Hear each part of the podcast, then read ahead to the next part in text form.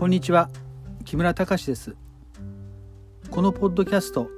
愛と平和と資本主義では資本主義や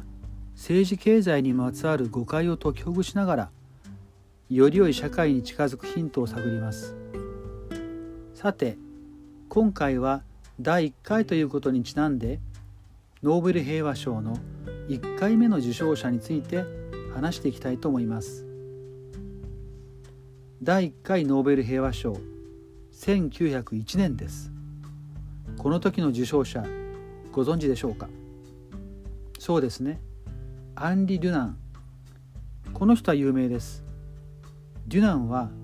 スイスの社会事業家で国際赤十字社の創立者です。でも第1回の受賞者は実はもう一人いました。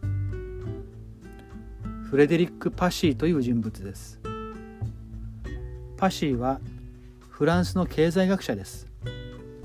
政治家もしたことがあります。1822年5月にフランスのパリの支配階級の家庭に生まれパリで生涯を過ごしました。法律家になるように育てられたんですけれども22歳で一応ある役所に入ったんですが3年後にですね経済の研究をしたいということで辞めます。彼は決して大学の中に引きこもっているような学者ではありませんでした。行動派でした。1853年から始まったクリミア戦争をきっかけに次第に平和に興味を持ち始めますこのクリミア戦争をきっかけにですねパシーはいろいろなその平和団体を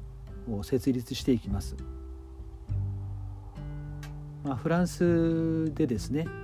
1881年に国会議員になりまして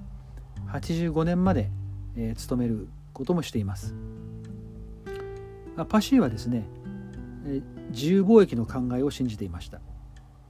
自由貿易の主義と合わないからという理由合わないからという理由でフランスの植民地政策に対して反対していました。それからフランスが軍事の縮小と国際に国際紛争における調停的な役割を担うべきだと説きました。いろいろな国から国の代表としてですね選ばれた議員この人たちの協力のために列国議会同盟という組織も作っています。まあ、そうしてですね、まあ、パシーは半世紀以上を平和活動に費やしましてこのノーベル平和賞をもらう頃にはもうすっかり平和の使徒としてですね知られるようになっていたそうです。ノーベル賞を受賞した後1912年にパリで90歳で亡くなっています。さてこのパシーの思想なんですけれども先ほど言いましたように自由貿易が平和を促進するんだということを信じていました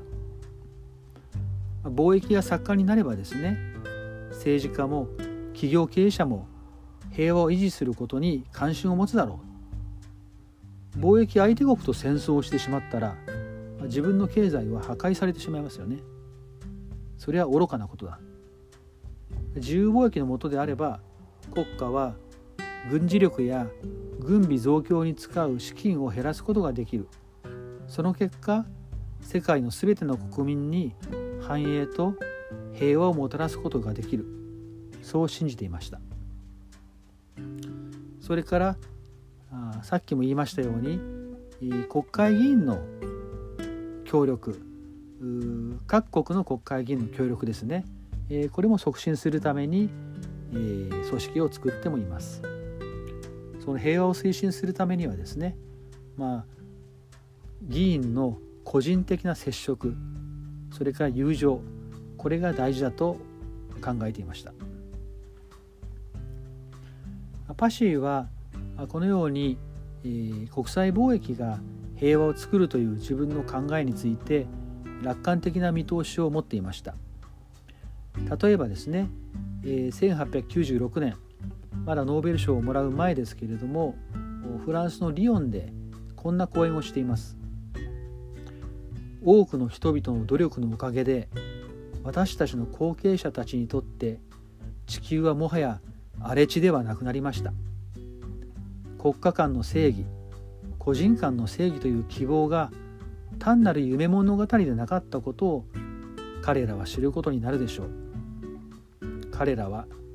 つまり自分たちの後継者ですね。未来の人たちですね。彼らは自分たちが幸運にも生きている新しい時代を祝福する時おそらく19世紀の終わりを感謝の念を持って思い起こすでしょう。と語りました。確かにこの19世紀の後半というのはヨーロッパの歴史の中でもですね非常に戦争の少ない平和な時代だったと言われています。パシーは実際に自由貿易によって平和を作ることができたという自信があったんでしょう。この自由貿易が平和を作るという考えはもちろんパシーが初めて言い出したことではありません。それまでにもヨーロッパを中心にまあいろんな思想家学者ジャーナリストといった人たちがこの考えを説いていました、まあ、そうしたその先達たちの名前をですね列挙した文章が、えー、パシーにあります。1899年に、えー、モリナリという同時代の経済学者が本を出しているんですが、その本に、序文を、パシーが書いていまして、その中でこんなことを書いています。イギリスではアダム・スミスフォックスコブデングラッドストーンブライトの口を通してその原則つまり自由貿易ですね。その原則が宣言され擁護された。フランスではケネーチュルゴーセイミシェル・シュファリエラブライバスティアらがこの原則を唱えているそしてこれらの原則がなければ現在の社会には富も平和も物質的な偉大さも道徳的な尊厳もないだろうという私の確信はますます強くなっているのであると書いています。まあ、このようにいろんな先達たちの考えを受け継いで、えー、パシーは世界貿易自由貿易が平和を作るんだという信念をまあ強めていたわけです。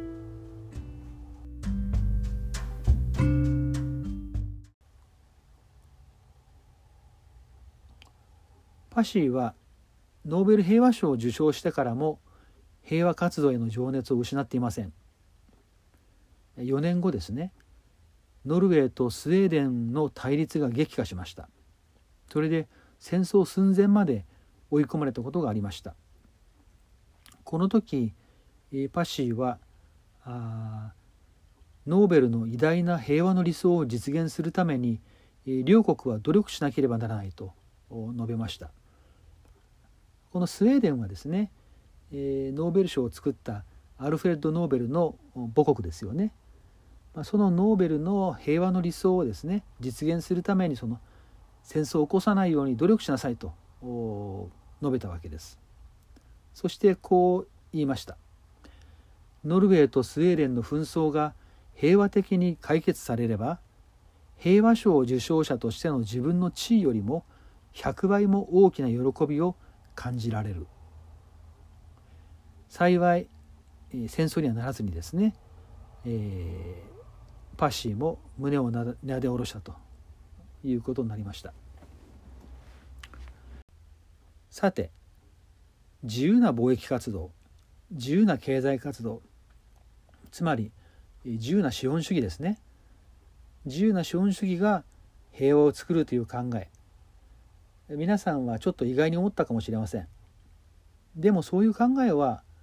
あ少し昔はですね、えー、全然意外でも何でもなかったんです。だからパシーのように自由貿易によって平和を作るという考えた人がノーベル平和賞を受賞したんです。まあこのことを私たちは、えー、もっとですね深く考えなければいけない。そこに平和な世界を作るヒントが隠れてるんじゃないかというふうに思います。